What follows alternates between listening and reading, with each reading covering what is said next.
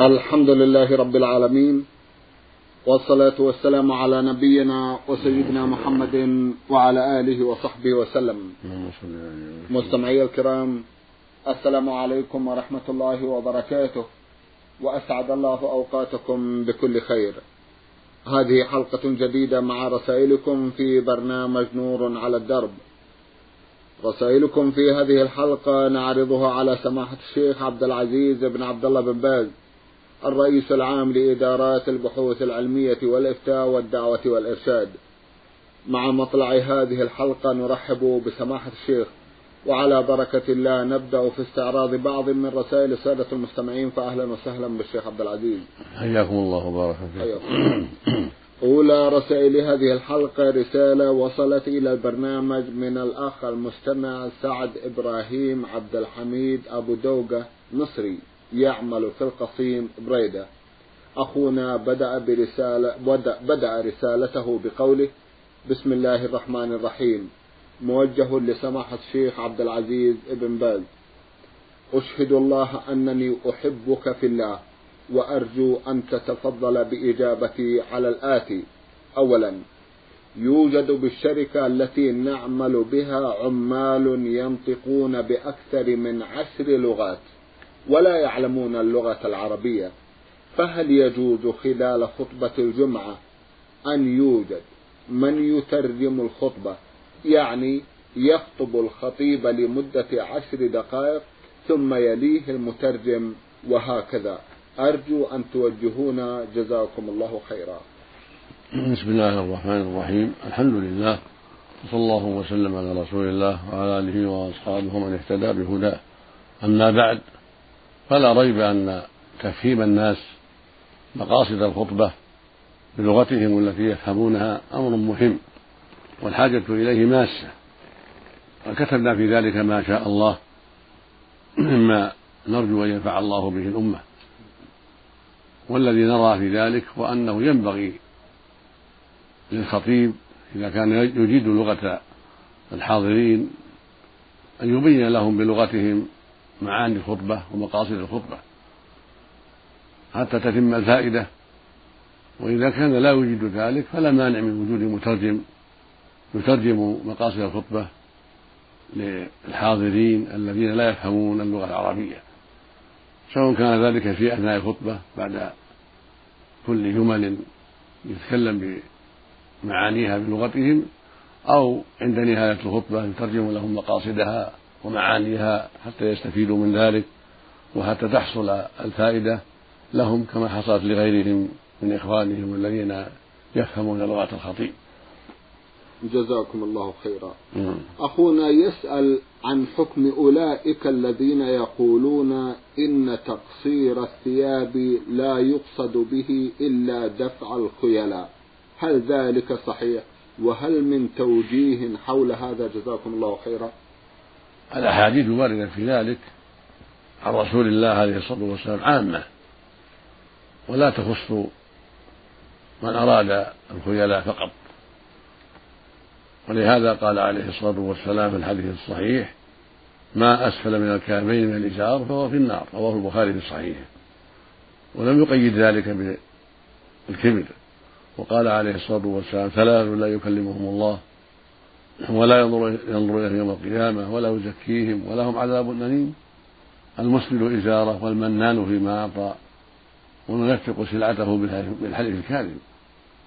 خرجه مسلم في صحيحه وفي حديث جابر بن سليم عنه عليه الصلاة والسلام أنه قال إياك والإسبال فإنه من المخيلة فسمى الإسبال من المخيلة أما قوله صلى الله عليه وسلم من جر ثوبه خيلاء لم ينظر الله إليه يوم القيامة. هذا لا يقتضي تقييد الأحاديث الأخرى بل يدل على أن من جره خيلاء يكون إثمه أكثر وأعظم. ولا شك أن التساهل في الإسبال وسيلة للخيلاء فإن الغالب أن الذين يسبلون ملابسهم إنما يحملهم على ذلك التكبر والترفع والتعاظم. وسد الذرائع أمر نازل في الشريعة وواجب في الشريعة. ولأن في إسبال الثياب إسرافا وتعريضا لها للوسخ والنجاسة.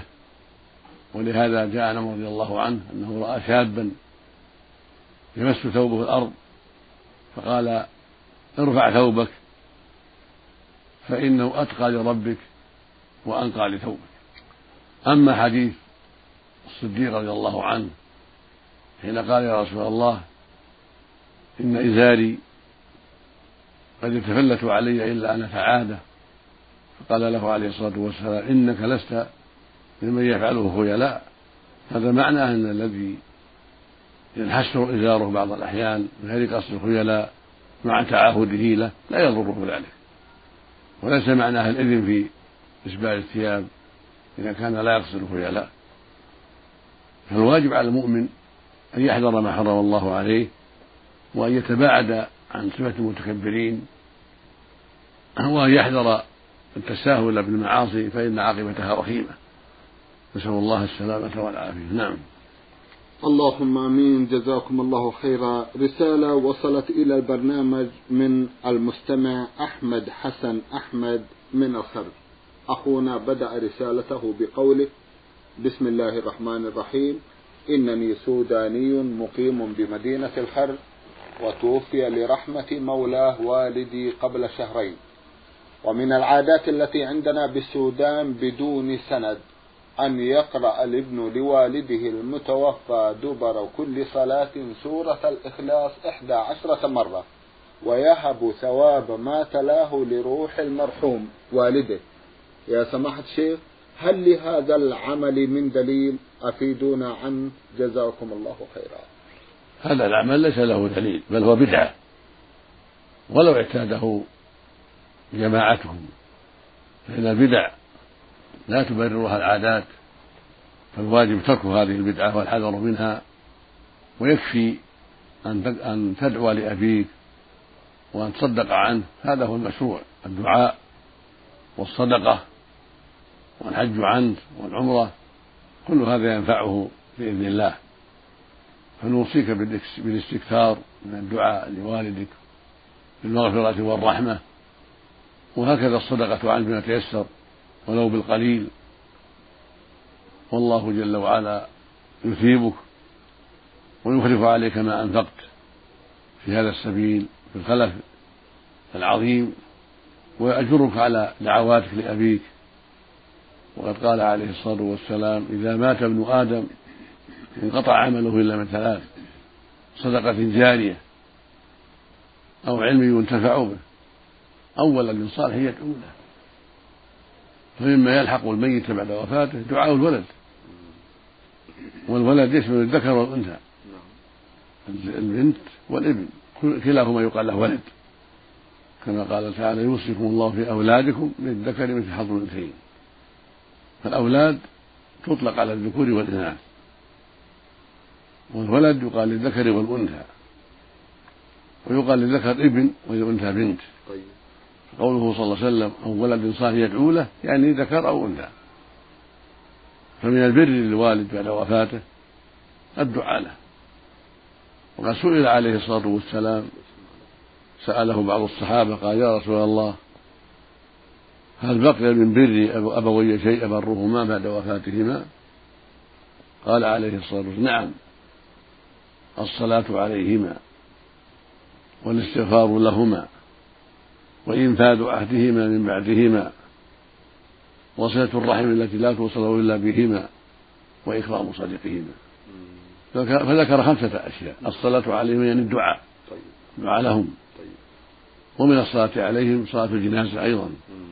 والاستغفار لهما طلب المغفرة لهما والثالث إنفاذ عهدهما من بعدهما إذا أوصيا بشيء تنفذه. إذا كانت وصية لا تخالف الشرع تنفذها. والرابع صلة الرحم التي لا توصل إلا بهما كإكرام أعمامك وعماتك وأخوالك وخالاتك والإحسان إليهم وصلتهم كل هذا من بر والديك. والخامس إكرام صديقهما فكان لهما صديق تكرمه بما تستطيع من الكلام الطيب والزيارة والدعوة إلى البيت لإكرامه بالضيافة طيب. ومواساة إن كان فقيرا كل هذا من إكرام الصديق. والله المستعان. الله المستعان. جزاكم الله خيرا. أيضا من العادات لديهم ما ذكره بقوله يجتمع حوالي عشر أشخاص ويتلون المصحف الشريف ويهبون للمتوفى الثواب مرة في كل عام. هل هذا العمل صحيح؟ وهذا كالذي قبله. ليس بمشروع بل هو بدعة. وقد اختلف العلماء رحمة الله عليهم هل يصل ثواب القراءة؟ هل يصل ثواب القراءة إلى الميت؟ على قولين. أرجحهما أن ذلك لا يصل لعدم الدليل والعبادات توقيفية ليست بالرأي والاستحسان ولا بالقياس. وقد قال عليه الصلاة والسلام من عمل عملا ليس عليه أمره فهو رد. فالأرجح أنه لا يشرع الصلاة عن الميت ولا الطواف عن الميت ولا القراءة عنه. بل تدعو له في صلاتك في طوافك في قراءتك تدعو لأبيك لأمك لأمواتك. هذا طيب إذا كانوا مسلمين. أما الصدقة عن والديك هذا أمر مشروع.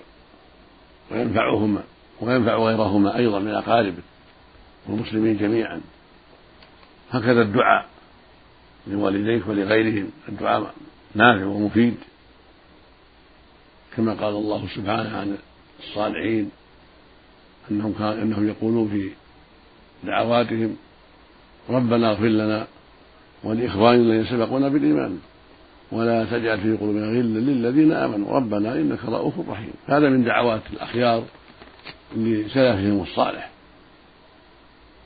ومن ذلك أيضا الحج عن الميت والعاجز والعمرة كذلك. فإنها تنفع الميت. وهكذا العاجز كبير السن العاجز عن العمرة وعن الحج إذا حج عنه ولده أو غيره نفعه ذلك. لما جاء في الأحاديث الصحيحة الدالة على ذلك. ومما يلتحق بهذا الإشارة إلى ما يفعله بعض الناس من العمرة عن أمواتهم وهم في مكة أو عن نفسه وهو مقيم مكة كالذي يصوم بمكة فيأخذ عمرة أو من أهل مكة فيأخذ عمرة له من الحلم قد ذهب بعض أهل العلم إلى عدم شرعية ذلك وقالوا إن النبي صلى الله عليه وسلم لم يفعل ذلك حين كان في مكة بعد يوم الفتح. وذهب الجمهور إلى أنه لا بأس بذلك وأنه مشروع. واحتجوا على هذا لأن النبي صلى الله عليه وسلم أعمر عائشة وهي من أهل مكة. كانت في مكة يوم, يوم حجة الوداع. أعمرها من التنعيم وأمر عبد الرحمن أخاها أن يخرج معها. فأدت عمرة من التنعيم. وفي ذلك الوقت في مكة. فدل ذلك على أنه لا حرج في الخروج من مكة إلى الحل لأداء العمرة. وكون النبي صلى الله عليه وسلم لم يفعل ذلك لا يدل على عدم شرعية ذلك فإنه قد يدع الشيء لأسباب كثيرة عليه الصلاة والسلام ومنها أنه قد يدعه لئلا يشق على أمته عليه الصلاة والسلام كما كان عليه الصلاة والسلام لا يواظب على صلاة الضحى مع أنه أوصى بذلك أبا هريرة وأبا الدرداء أوصاهما بصلاة الضحى دائما وهي سنة صلاة الضحى دائما سنة مؤكدة لأن الرسول أوصى بها عليه الصلاة والسلام وإن كان لا يفعلها وإن كان لم يداوم عليها كما أخبر في ذلك عائشة رضي الله عنها عنه عليه الصلاة والسلام. فالمقصود أنه قد يدع الشيء وهو مستحب لئلا يشق على أمته أو لأسباب أخرى عليه الصلاة والسلام. وقد أخبر صلى الله عليه وسلم أن أحب الصيام إلى الله صيام داود. كان يصوم يوما ويفطر يوما. ومع هذا ما كان النبي يفعل هذا عليه الصلاة والسلام. فالقول غير الفعل. والتشريع. القولي مقدم على التشريع الفعلي. وقد أمر عائشة بالقول عليه الصلاة والسلام أن تخرج الحل فتعتمر فدل ذلك على أنه لا حرج ولا بأس في حق من خرج من مكة لأخذ عمرة عن نفسه. أو عن أمواته أو عن العاجزين من قراباته وغيرهم كل ذلك لا بأس به. وحديث عائشة حجة قائمة وهو متفق على صحته بين الشيخين البخاري ومسلم رحمة الله عليهما. ونسأل الله للجميع التوفيق. نعم. اللهم آمين. جزاكم الله خيرا ونفع بعلمكم. رسالة سماحة الشيخ وصلت من إحدى الأخوات المستمعات. وكتبتها في حالة تأثر. أقتطف من الرسالة أو أختصر منها ما يلي. سماحة الشيخ أنا زوجة أخشى الله دائما وأحس أنه يراقبني في كل وقت ولكن ابتلاني الله بزوج لا يخشى الله في شيء وثقت فيه كل الثقة في بداية زواجنا ولكن اتضح لي بعد ذلك أنه لا يستحق هذه الثقة. فقد خدعني وغشني وظل يجري وراء رغباته وهو لا يراعي مشاعري ولا أحاسيسي. وأنا أخشى على أولادي من سير أبيهم الفاسد لأن الحديث يقول عفوا تعف نساؤكم. وكلما ذكرته بغض البصر سخر من ذلك. ويسخر أيضا إذا قلت له أن يتوب ويستقيم. سماحة الشيخ ما حكم الدين في مثل هذا الزوج الخائن المخادع الغشاش؟ أرجو توجيه كلمة له حتى يستيقظ ضميره ويرجع عن هذه التصرفات لأنه أصبح في نظري رمزا للخيانة والغدر وعدم الوفاء والإخلاص وليست عنده النفس اللوامة. أرجو تذكيره بأن الله يراقبه وسوف يسأله عن وقته وتجيب عيناه ورجلاه ويداه. سماحة الشيخ لقد شاعت الفوضى وضاع الأمان من حياتنا الزوجية وضاع الاستقرار والهدوء وحل القلق والتوتر النفسي بسبب تصرفات رب الأسرة الذي كان من المفروض أن يكون رمزا للاستقامة وتوفير الأمن والأمان. أرجو تذكير زوجي بأن الزوج يجب عليه ألا يسهر ولا يضحك ولا يمزح إلا مع زوجته ولا ينظر إلا لزوجته ما دامت مستقيمة وعلى خلق كريم. إن تصرفاته هذه جعلتني أحس بأنني أتعس زوجة فكيف يكون المستقبل مع مثله إن لم يتب عن ذلك؟ وأنا أتمنى من الله أن تكون هداية زوجي على يد برنامجكم. جعله الله نورا للجميع. وأخيرا السلام عليكم ورحمة الله وبركاته. التوقيع زوجة. هذا السؤال وهذا الخبر فيه إجمال وعدم تفصيل. ونصيحتي للزوج أن يتقي الله عز وجل في زوجته وأن يقوم بحقها. وأن يعتني بها كما أمر الله وأن يحذر ما حرم الله عليه من الزنا ووسائل الزنا والنظر إلى النساء. الله جل وعلا يقول قل للمؤمنين يغضوا من أبصارهم وهو إن كان مؤمنا مأمور بهذا. قل للمؤمنين يغضوا من أبصارهم ويحفظوا فروجهم ذلك أزكى لهم. وصيتي لك أيها الزوج أن تتقي الله في هذه الزوجة. وأن ترعى حقوقها وأن تحسن إليها وأن ترفق بها وأن تحذر ما حرم الله عليك من سائر المعاصي من الزنا ووسائل الزنا وغير هذا مما حرم الله عز وجل. أما ما يتعلق بالضحك والمزح ونحو ذلك فهذا ليس خاصا بالزوجة. ومطالبته بأن لا يضحك إلا معك ولا يمزح إلا معك هذا عدوان منك. لا وجه له. فلا بأس أن يضحك مع أولاده ومع أمه ومع أخواته ومع أصدقائه ولا بأس أن يمزح معهم بالحق من غير إكثار يجره إلى باطل. هذا ليس لك التحجر عليه فيه إنما يحرم عليه أن يضر بك أو يمنع شيء من حقك. أما الأمور الأخرى التي أباحها الله له فليس لك أن تحجري عليه فيها لا في زيارة أحبابه وإخوانه الطيبين ولا في الضحك مع بعض أهله وأصدقائه ولا في المسح مع من شاء. الحال ليس فيه ما حرم الله بل مزحا بحق. المقصود أن عليك أيها الأخت في الله عليك بالإنصاف. فاطلبي حقك فقط ولا تطلبي ما ليس لك. وعليك بالرفق والأسلوب الحسن والصبر الجميل حتى يهديه الله وحتى يقوم بالواجب. ما دام مسلما يصلي ويخاف الله عز وجل لكنه قد يقصر في حقك فعليك أن تسألي حقك بالرفق والأسلوب الحسن والكلام الطيب والواجب عليه هو أن يتقي الله فيك وأن ينصفك وأن يعطيك حقوقك.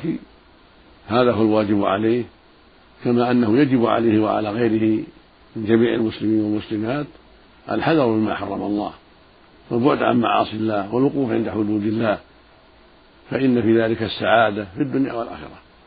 وفي انتهاك المعاصي الخطر العظيم والعاقبة والعاقبة والعاقبة الوخيمة إلا لمن من الله عليه بالتوبة. رزق الله جميع التوفيق والهداية والله أعلم. نعم. جزاكم الله خيرا ونفع بعلمكم. إذا كانت صاحبة الرسالة سماحة الشيخ من مجتمع مختلط وقد لاحظت أن زوجها لا يتورع من الضحك والمزاح مع الأجنبيات فهل لكم من كلمة؟ هذا دخل في الكلام فإن مزاحه مع أجنبية أو ضحكه إليها إذا كان وسيلة إلى الفاحشة أو مع سهولها أو مع خلوة بها كل هذا لا يجوز أيوة. أما ضحك مع جارته أو بنت عمه الضحك الذي ليس فيه ريبة.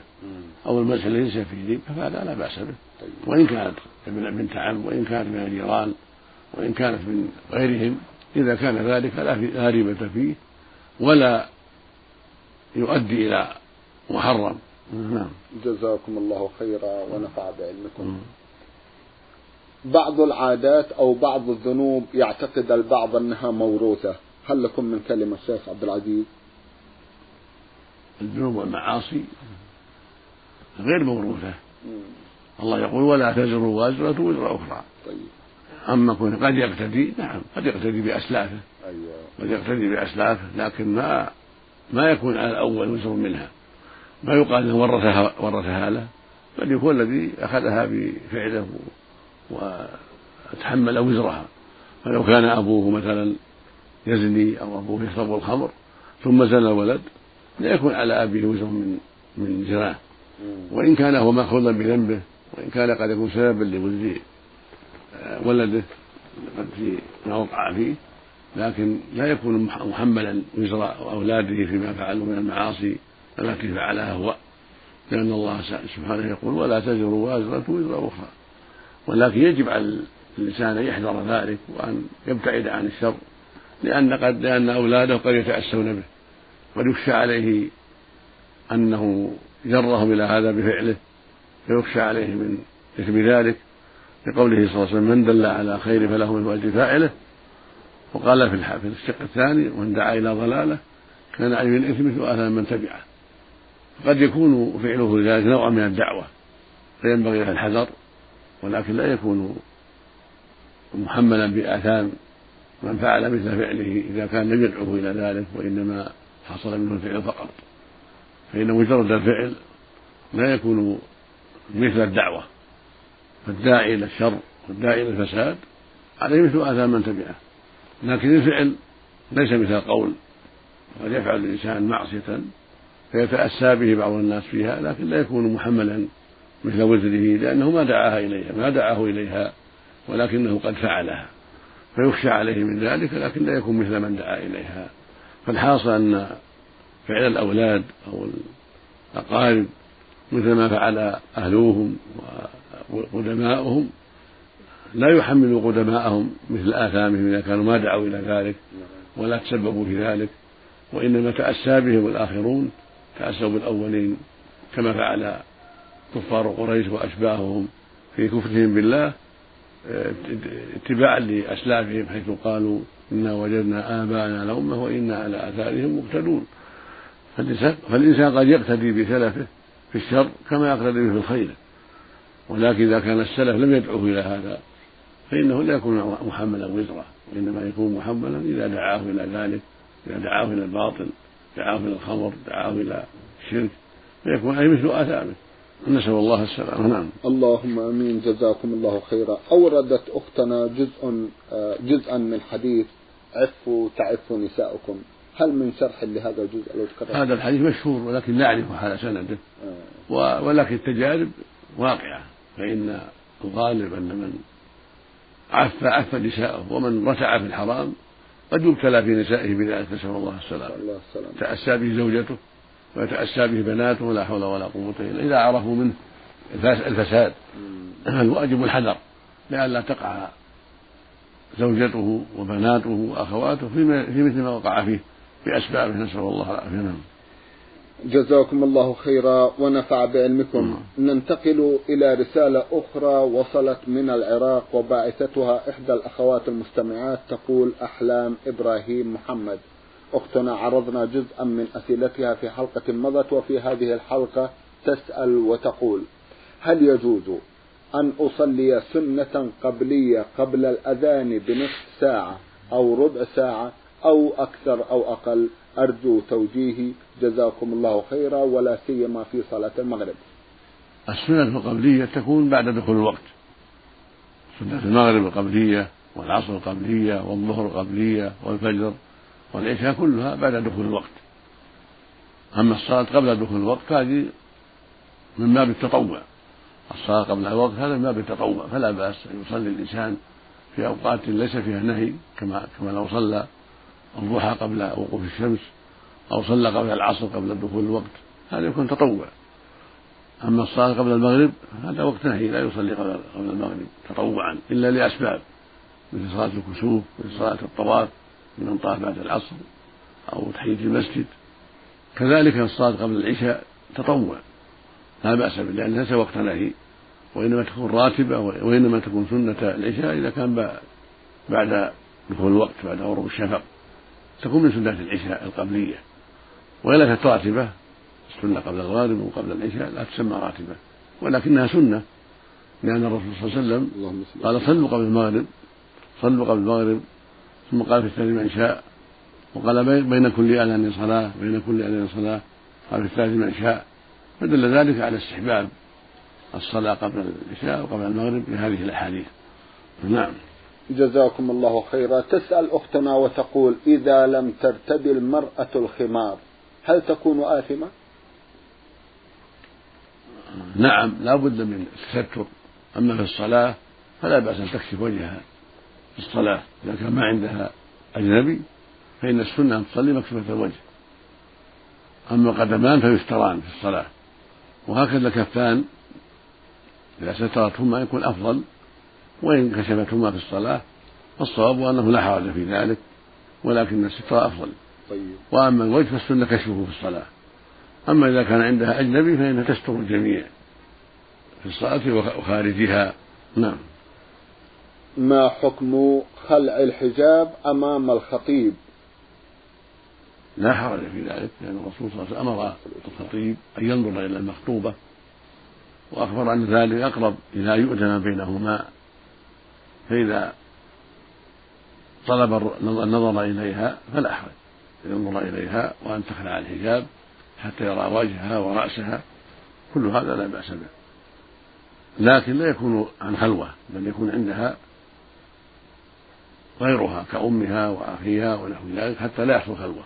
طيب. ينظر إليها من دون خلوة طيب. نعم. سماحة الشيخ في الختام أتوجه لكم بالشكر الجزيل بعد شكر الله سبحانه وتعالى على تفضلكم بإجابة السادة المستمعين وآمل أن يتجدد اللقاء وأنتم على خير. نسأل الله ذلك مستمعي الكرام كان لقاؤنا في هذه الحلقة مع سماحة الشيخ عبد العزيز بن عبد الله بن باز الرئيس العام لإدارات البحوث العلمية والإفتاء والدعوة والإرشاد. شكرا لمتابعتكم وإلى الملتقى وسلام الله عليكم ورحمته وبركاته.